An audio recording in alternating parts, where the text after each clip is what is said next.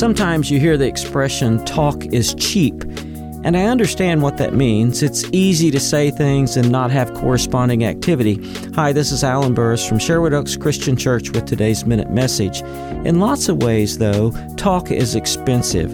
Words create worlds. God used words to create the world we inhabit. The words we speak create worlds in which others live. So be mindful, be careful, be intentional.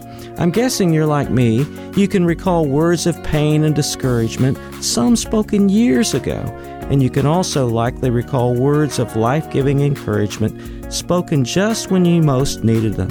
Proverbs 18:21 says, "The tongue can bring death or life, and those who love to talk will reap the consequences." I hope you have a great day of speaking words of life.